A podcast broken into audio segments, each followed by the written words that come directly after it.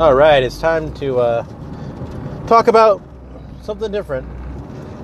Now, this part might be broken up into a few sections, or I might make it a little bit longer than I normally would uh, would record. But it's a really broad topic, but a very important topic. So I'm going to go ahead and get started. Today's topic is table communication, um, and it's outside of game. Players need to communicate to one another and to the dungeon, uh, the dungeon master. In what terms, though? Just overall feelings. You see, conflict amongst players can happen, as well as between the DM and players. A player might feel might reserve that they feel that a judgment call that the DM made wasn't fair. Or perhaps they may feel like they're favoring one character over another.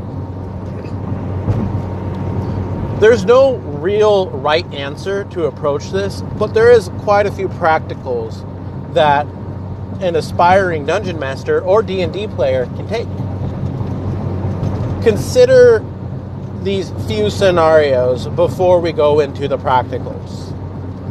Your tabletop configuration can be one of many, such as a group of friends playing together, or a mix of friends and new players, even a table of complete strangers.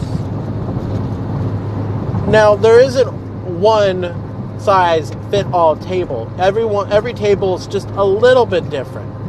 You may have been friends for years. You may have been friends for months, for weeks, for days.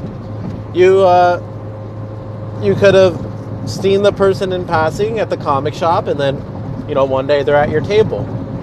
It's hard exactly to to uh, narrow it down, but these practicals will help out a lot. I'm going to break down this episode into a few subsections with different subjects to try to better fit the theme. But before we do that, you need to consider the type of table that you have and how you would address someone in that scenario. With that in mind, I'll see you soon.